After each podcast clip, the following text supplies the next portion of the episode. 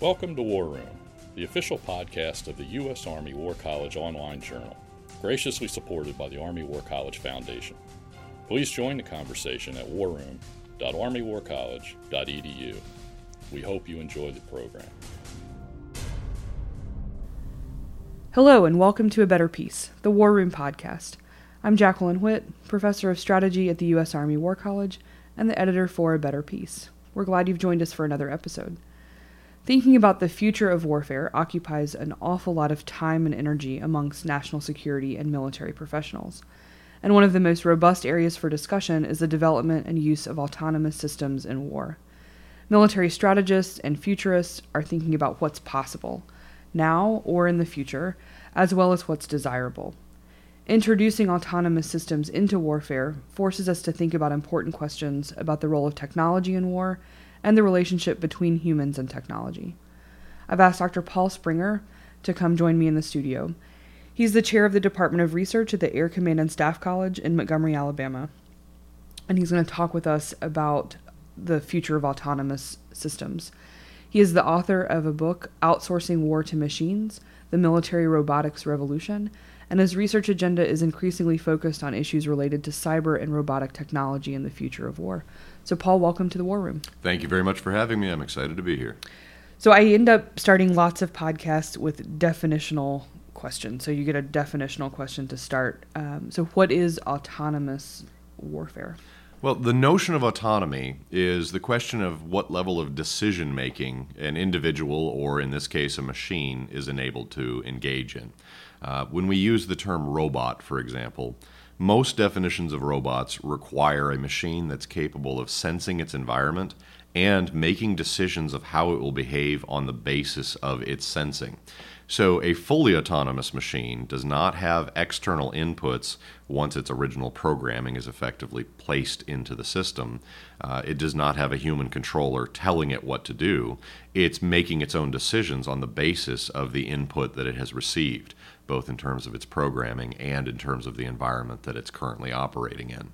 Fully autonomous machines, or in the case of the military, fully autonomous weapons, are those that are capable of choosing when, where, and how to engage in lethal activity against potential enemies. Um, and that's the subject at hand today. Okay, so that seems terrifying. Um, do we can we is there a concrete example of an autonomous system that we can sort of think about in everyday in everyday usage right now? There's actually a lot of autonomous systems that are in current operation. Some of them have lethal capabilities and some don't.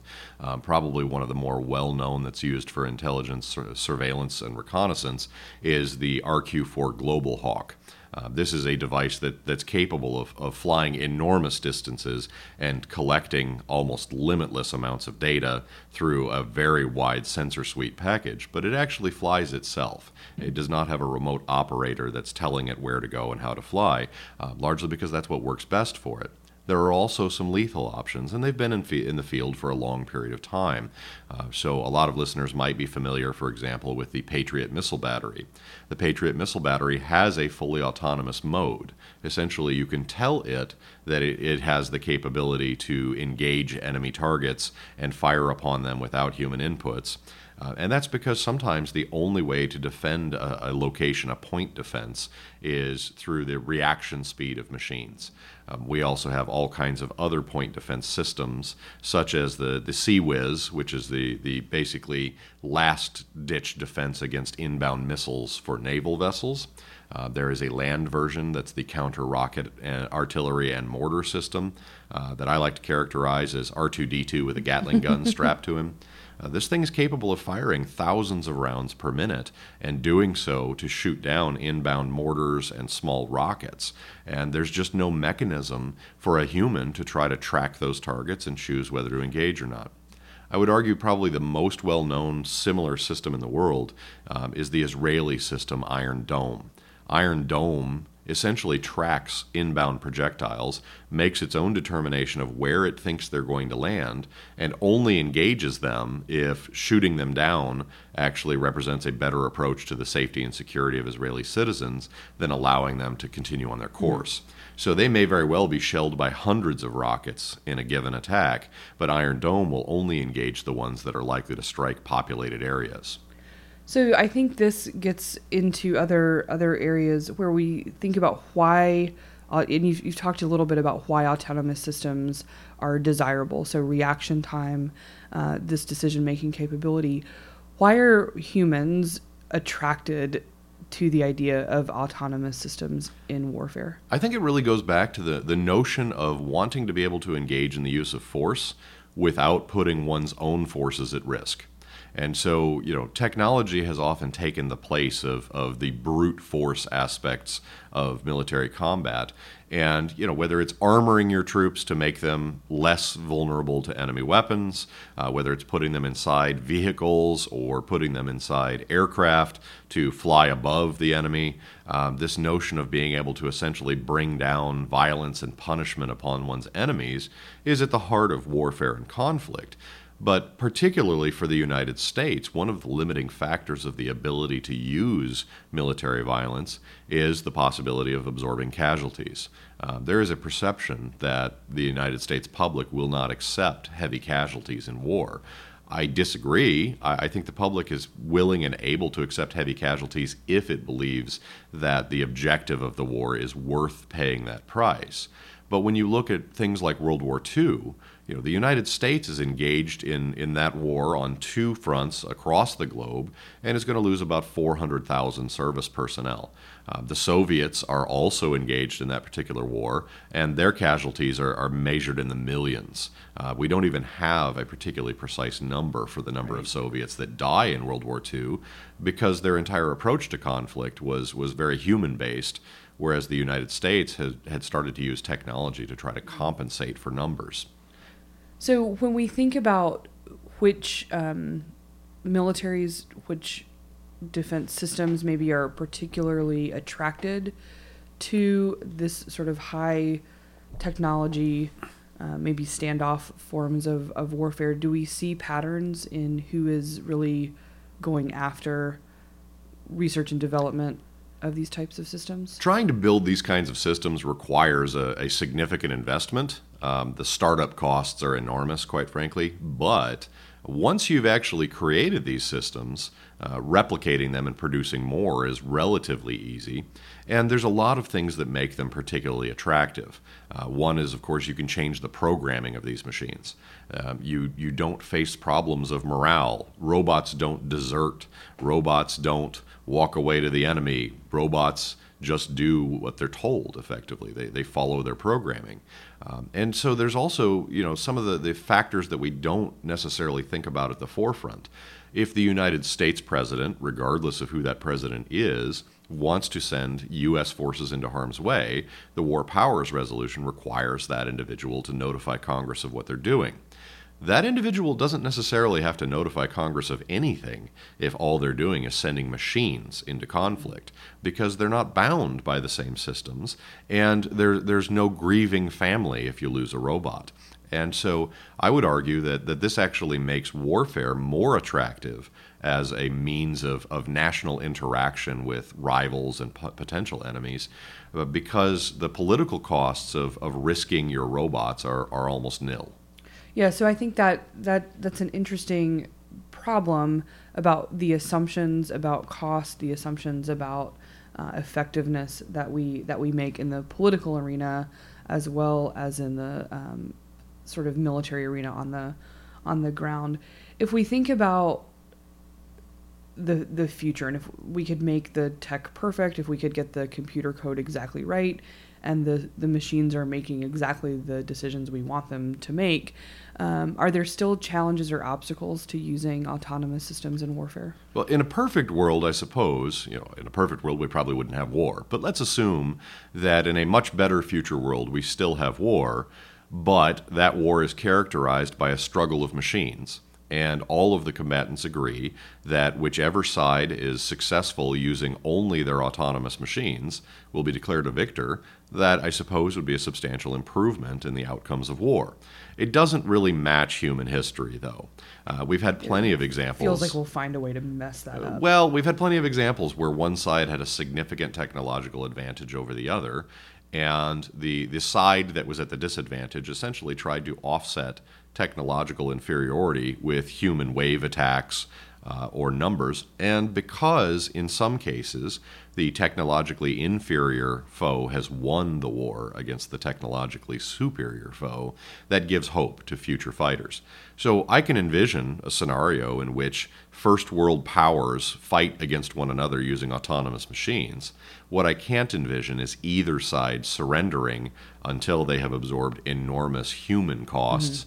Mm-hmm. Uh, so, what I think you would wind up having is one side triumphs on the, the machine battlefield and then winds up having to unleash those extremely lethal, very efficient machines on the human population of the other side in order to compel their surrender. Nation states don't surrender easily. Uh, they, they tend to be able to absorb enormous amounts of punishment and, and very large amounts of casualties, particularly in wars of national survival. And so I can very easily envision, uh, you know, effectively a, a, Holocaust or a genocide being brought about by these machines uh, if one side is absolutely determined to conquer and overwhelm the other. Mm-hmm.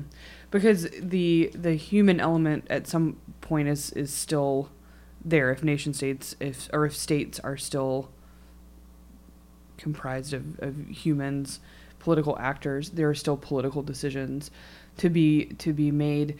Um, when we think about maybe the the handoff, at what at what point do autonomous systems or can autonomous systems sort of take over decision making? Uh, in a lot of ways, autonomous systems have already taken over decision making in our everyday lives, and we don't spend a lot of time thinking about it. Um, algorithms rule so much of the information that we take in on any given day. Machines attempt to influence us uh, on a daily basis, whether it's through advertising, whether it's through opportunities that are presented to us. Um, and in warfare, that's also true. Um, but everyday life is full of all kinds of autonomy that we don't really even take notice of anymore. Anyone that flies on a regular basis has probably actually been on an aircraft that was landed by the machine, not by the human pilot. Um, machines actually tend to do a lot of those tasks better uh, and more safely, particularly in difficult weather. Uh, machines have other sensory capabilities that, that humans aren't capable of utilizing. Um, and their reaction speed, of course, is so much faster that they are often more capable of responding to the unexpected than humans are. At the same time, we want the human pilot there, right? Well, we're kind of gradually being weaned away from that. Um, in aircraft right now, sure, yes, everybody wants to see the pilot and, and wants to know that that pilot is capable of flying that aircraft and that there's a co pilot also capable of flying that aircraft. But when you look at things like metro systems, subway systems, mm-hmm. an awful lot of those have started to become fully autonomous, and people are becoming more comfortable with it. When we look at things like self driving cars, people are becoming more comfortable with that notion. And so gradually, people are becoming more comfortable with the idea that you maybe don't need a human in the loop, particularly when we read about humans that make terrible errors, uh, terrible judgments. The the train conductor that's playing on their phone rather than paying attention to their job, for example, uh, causes us to call for new forms of safety, new forms of security. And we also see aircraft accidents that are deliberately caused by individual pilots. So uh, one can look at the German Air Wings disaster of a few years ago, for example, where a pilot effectively decided to commit suicide and took everyone else on the plane mm-hmm. with them. Had that aircraft been equipped with essentially an autopilot override, if the machine had superiority over the human, he might not have been able to crash the aircraft. Yeah at the same so i keep thinking about our insistence that humans sort of be in the loop on certain decisions when it comes to to warfare. Um, and we think about remotely piloted vehicles um, lethal systems. We want humans sort of in that in that decision making process. Do you think is there good reason for that personally, I, I, like having a human involved in the, the, the, ultimate decision to take lives because there's no way to punish a machine for making a mistake. Uh, there's no way to hold a machine accountable for making a mistake. And when you're talking about actually taking a human life, that's the one thing that we don't have any mechanism to provide restitution for if we get it wrong. And for me, uh, what I like to refer to as the dark triad is a machine that's fully autonomous, that's lethal, and that has offensive intent. I'm perfectly comfortable with machines having any two of those elements, but once it has the capability to go seek targets and kill them without human input, now I start to get very nervous. And we have designed but not fielded those systems. Um, you can envision those systems, though. Even in the 1990s, we had the LOCAAS system, which was fully autonomous, sought its own targets. It was actually looking for Soviet designed hardware. It was basically a tank killer, and it would fire uh, essentially multiple rounds before the main body of the system became the fourth and final uh, strike platform. Uh, it didn't work very well. It tended to actually hit the same targets again and again. It didn't have the processing power to keep track of which targets had already been struck and could be bypassed. By now, 25 years later, on the other hand, between cloud computing and distributed processing, it's entirely possible for these machines to effectively work together and have extremely complex behaviors that are derived from very simple programming. Um, it's possible to take a small group of robots, about 100 robots, and map out a city the size of Chicago over a period of about one week. You only really need to give them three commands. One, move around and report back what you see. Two, stay away from other robots. And three, uh, continue to move. So if you get trapped, essentially backtrack and, and move around some more. And just doing that, they will autonomously map the entire city without any kind of a centralized control determining mm-hmm. where each one goes. So nobody has to plan it. Nobody has to program each individual one to cover a certain sector. They'll they'll That's right. with those three things they'll figure out that's right. We, we actually derive a lot of that type of programming from what's called biomimetics. We essentially follow the behavior of very simple creatures on Earth. Uh, when you see a swarm of birds flying through the sky and they seem to engage in very complex maneuvers, but they don't collide with one another, uh, it causes you to realize that in their, in their general behavior, it tends to be fly in the direction that the flock is moving, but don't collide with one another. Um, very simple programming, if you will, though they are biological creatures, and very complex behavior for the outside mm-hmm. observer. Mm-hmm. When we, so with this dark triad, um, and it, it, it, sounds like a lot of, of the sort of tri- right choice triangles, right? Pick pick any two, but you add the third one and you're in trouble, or, or you, you're not going to get it. Um, which one? Which one is sort of furthest away from um, from military sort of planning?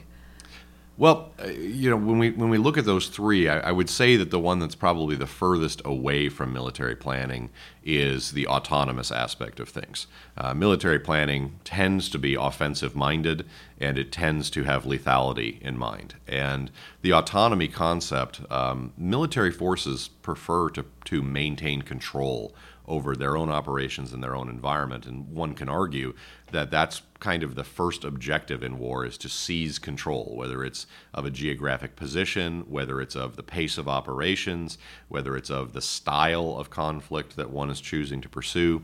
So the idea of turning that control over to some other entity, to an autonomous system, I think is the one that's that's mm-hmm. furthest away from the way that the military prefers to operate.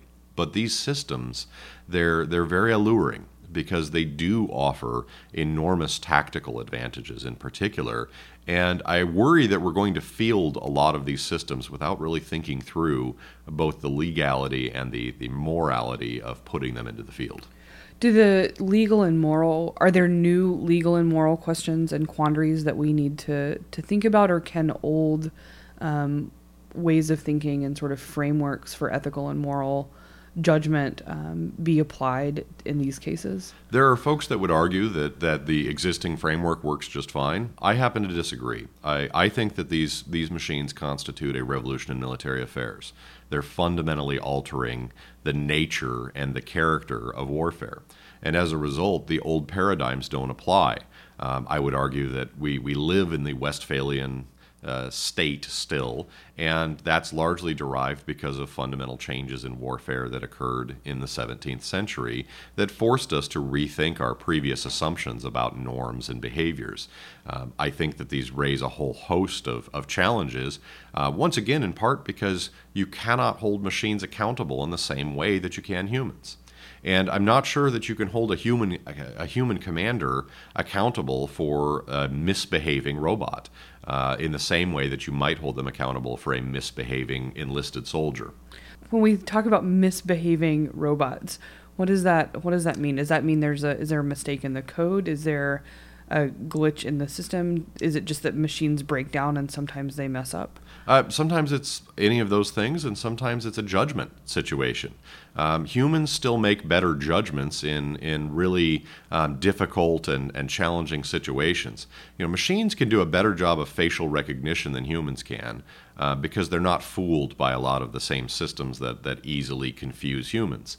But when it comes to what a facial expression means, for example, mm-hmm. humans tend to do a much better job. Reading emotion, thinking about re- re- reactions and responses. Sure.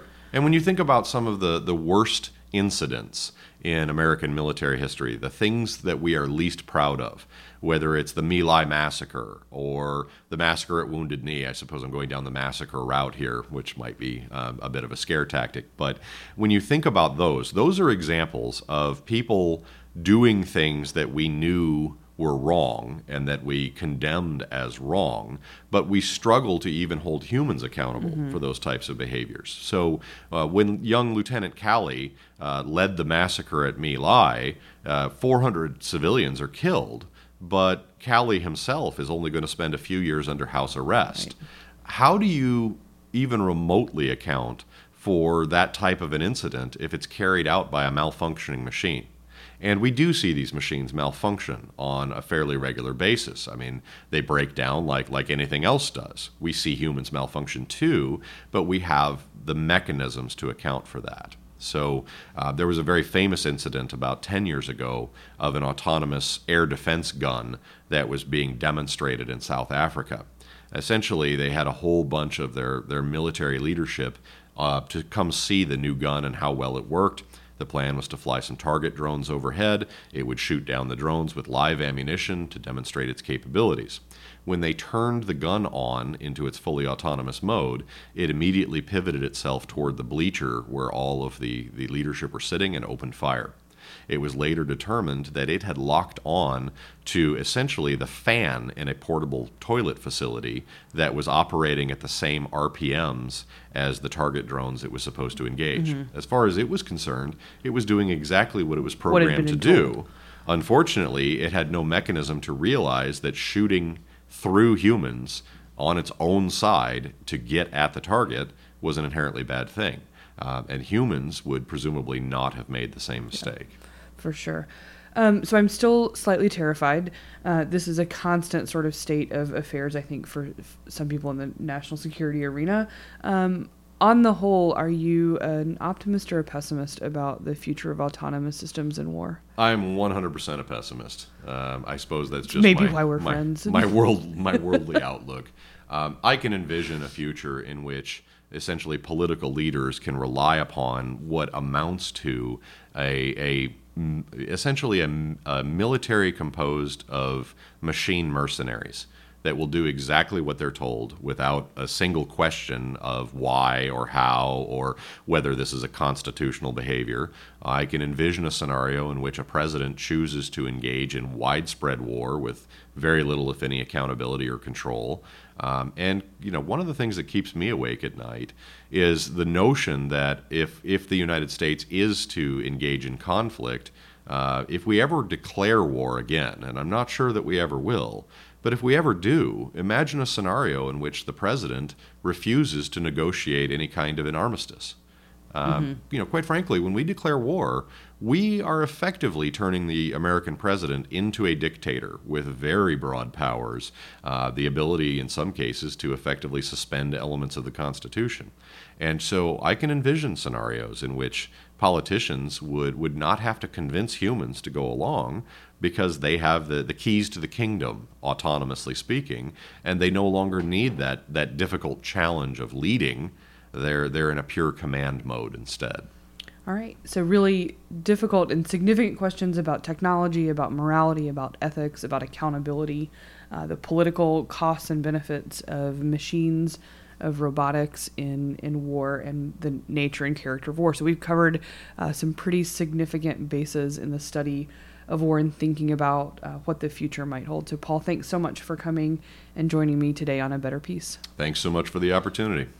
If you've enjoyed this podcast and want to hear even more great content, subscribe to A Better Peace, the War Room Podcast, at iTunes, Google Play, or your favorite subscription service. And that concludes our program. Thank you for listening. The views expressed in this podcast reflect those of the speakers and do not necessarily reflect the views, policies, or positions of the U.S. Army or the Department of Defense. Let us know what you think. Provide us your feedback, comments, or suggestions through our webpage at warroom.armywarcollege.edu and have a great day.